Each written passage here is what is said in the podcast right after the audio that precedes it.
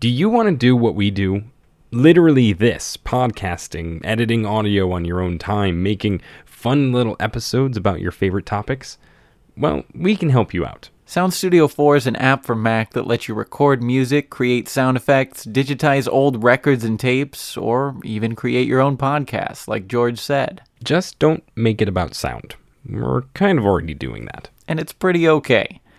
Sound Studio 4 is the latest version of their software. It's been around since 1999, and this current version has bells and whistles to help make whatever audio project you want. Find Sound Studio 4 in the Mac App Store or at felttip.com slash SS. SS for Sound Studio. Yeah, I think that's obvious.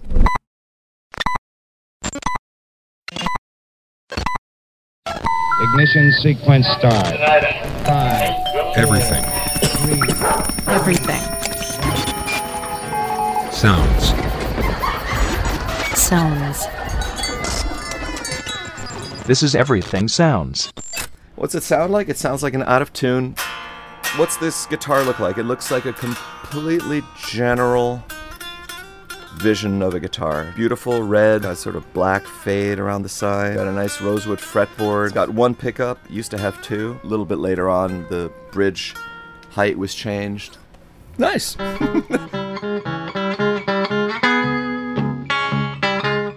I'm Craig Shank. I'm George Drake Jr., and this is Everything Sounds. On the surface, this guitar that you heard might seem unremarkable in nearly every way. It's special though, not because of what it is, but because of how it's been used. In fact, it's traveled the world. But before we tell you where it's been, we need to meet the guy who's responsible for its journey.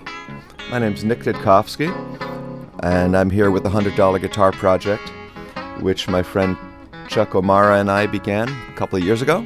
Nick's currently got his hands in a few different musical projects, including an eight piece band called Dr. Nerve. So uh, Dr. Nerve is very active. More recently, uh, my metal band Hässliche Luftmasken has been making some uh, great strides. He's always been a guitar guy.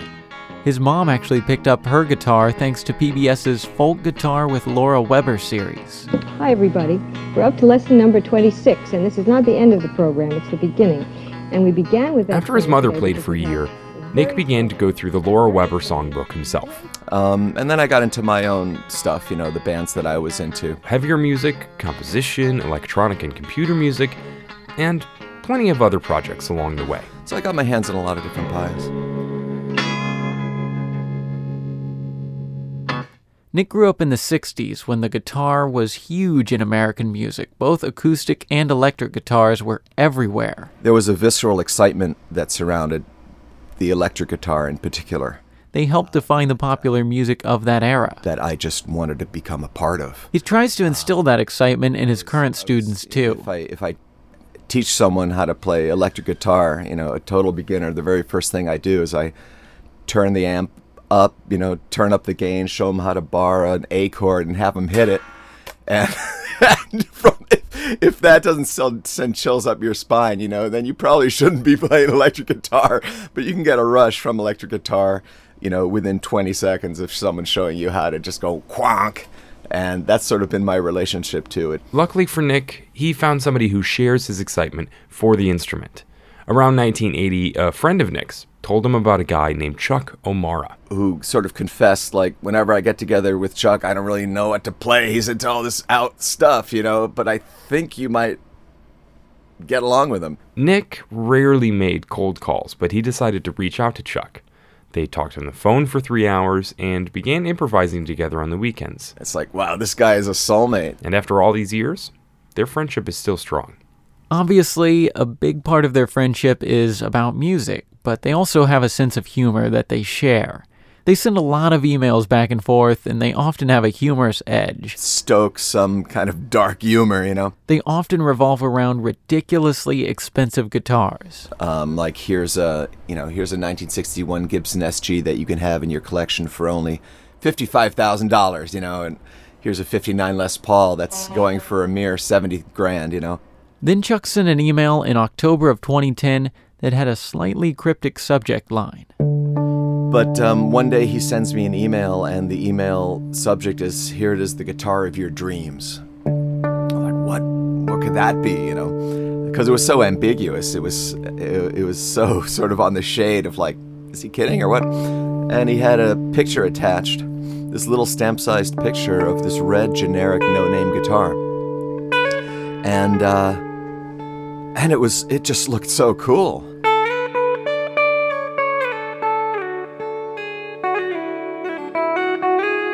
The guitar didn't have a brand on it, and it cost exactly $100. This was especially strange because it was being sold at a shop that was known for really high end collector's instruments.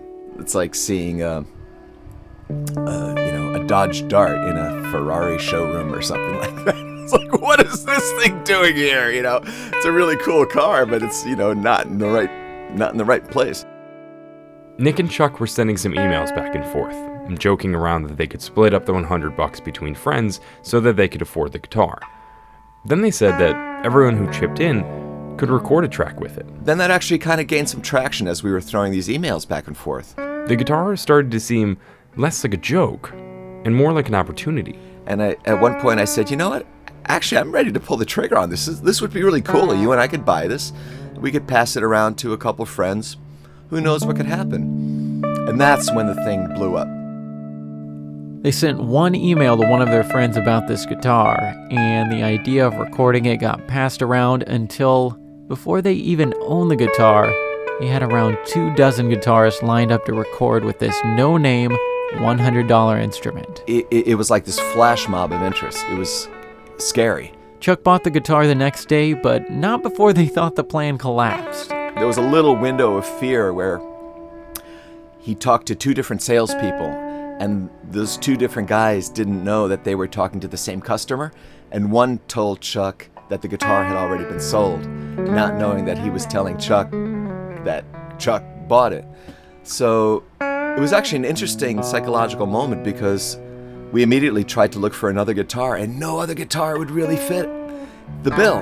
It's like they were either a little too cool, or you could tell what it was, or it just didn't have the same kind of blank, iconic. This thing is like an icon. It's like what you would draw if you dreamed of a guitar. The confusion was cleared up pretty quickly, and they officially owned the $100 guitar. 24 hours later, we had another 20, 25 people on board. They started creating a schedule and contacting the people that were interested in recording with instructions on how to pass the guitar around. And that's how the $100 guitar project was born.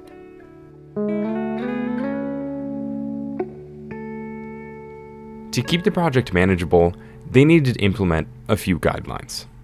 To record for the $100 guitar project, Nick and Chuck suggested that the songs be kept to a certain length. I said, you know, about four minutes, no more than five. But as more and more people were getting involved, they realized that four minutes was too long. You know, keep your track down to two minutes and you'll be a hero if it's one minute. To make sure that everything could fit onto two CDs.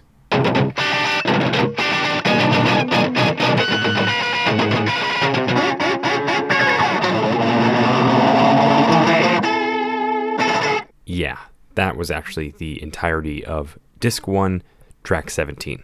Also, they didn't allow cover songs unless they were in the public domain. That was to ensure the project contained mostly original compositions with this guitar, but also to avoid any potential copyright or royalty issues. In the end, they had just one cover on the two CD set. Aside from that, the musicians were free to do as they pleased, without any other guidance or instruction. Never crossed my mind that I would have to guide anyone in terms of what they did. I knew that everyone was going to do honest creative work. So, um, really, I- absolutely no zero mention of genre. Uh, I I wouldn't tell anyone what anyone else had done, so that I didn't want any player to think in a curate in a in a curatorial kind of way, thinking like, well, you're probably getting a bunch of this kind of thing, so I'm going to do that kind of a thing. I didn't want anyone to be thinking about anything other than here's the guitar, I've got it for a week. What am I going to do?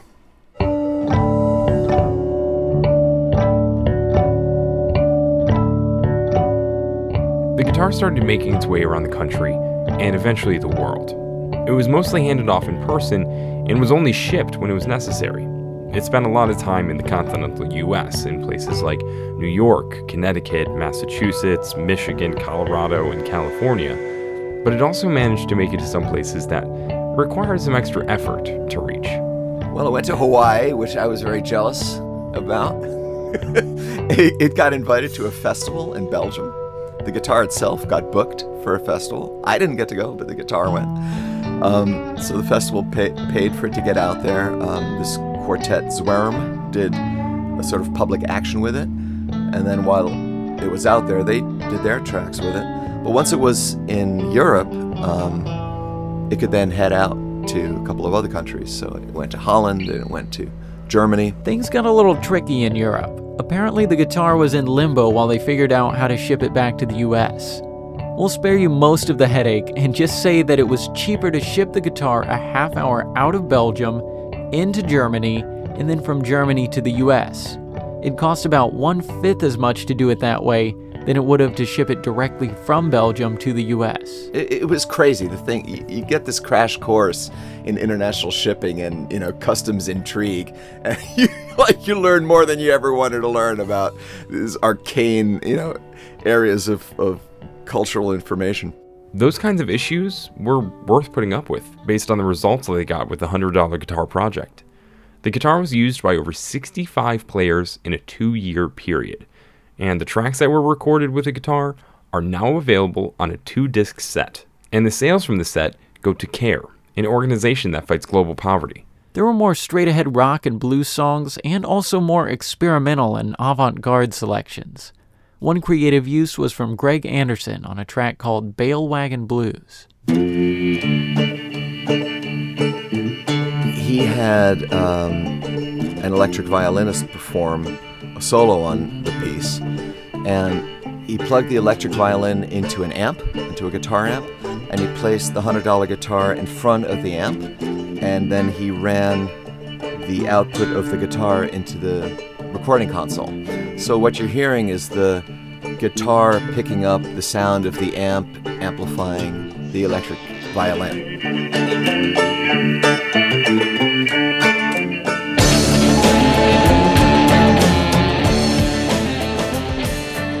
And the sound is just amazing. It, it is like the meanest, most vicious electric violin you've ever heard. It just sounds extremely idiosyncratic and very, very aggressive. It's a killer, killer tune. The guitar was also used by a guy named Keith Rowe. Now, he's known for playing what's called prepared guitar, or tabletop guitar. Essentially, what he does is he lays a guitar on a flat surface, like a table, and then often uses different objects to create eerie and unusual sounds.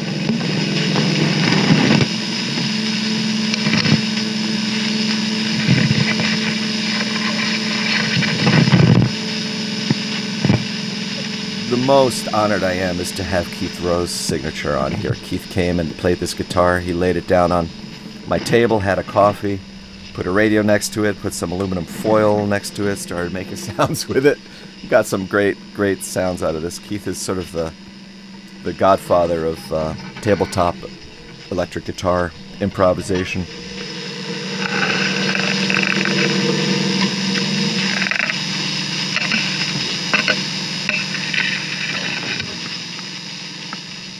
So far, they don't have plans for a volume 2 of the $100 guitar project, but people have suggested that they try it as a genre or region specific effort, Doing the hundred dollar guitar project, the metal edition. or a $100 guitar project for Japan. Send it to really, uh, you know, very different, culturally very different parts of the world. Now, Nick likes those ideas, but it's easier said than done.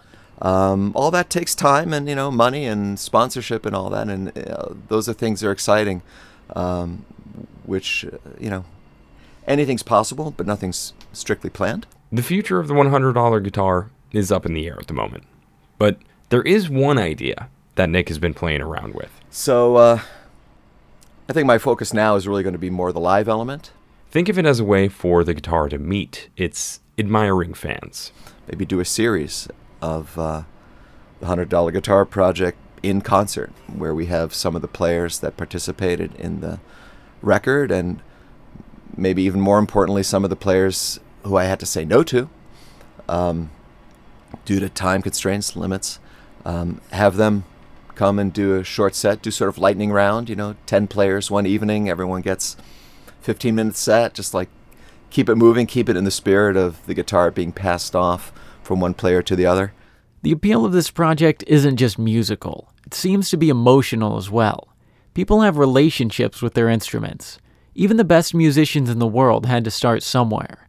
This project took an inexpensive, unbranded guitar and allowed musicians all over the world to create their own art with it. It's a, it's the story, it's the human story. It's almost like actually experiencing that cliche rhetorical question if you could go back and do it all over again, what would you do?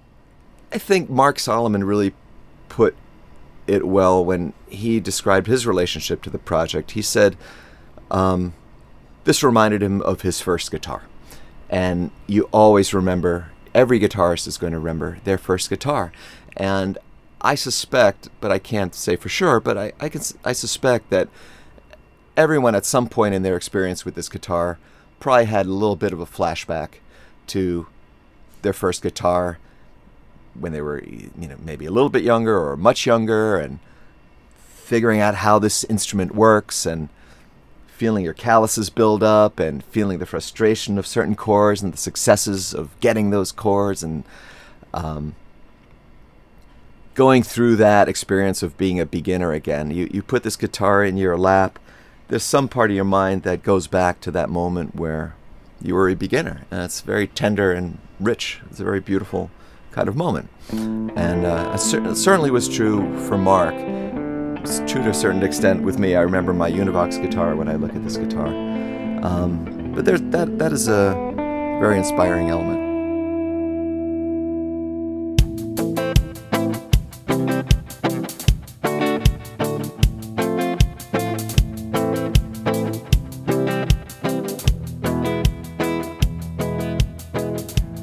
We have links to the $100 guitar project at our website, everythingsounds.org, and there you can also find links to subscribe to us in iTunes or Stitcher. If you're using iTunes and have a spare minute, be sure to review the show. Every positive rating and review bumps us up in the iTunes rankings, and the more we move up, the more people will see the show in the rankings, and maybe will give us a try. Today's episode was sponsored by Sound Studio 4 from Felt Tip Inc. Sound Studio 4 for Mac lets you record audio, create podcasts, digitize tapes and records, and create sound effects for your own projects. Information on all of the features is at felttip.com/ss or in the Mac App Store. Again, that's Sound Studio 4 for Mac.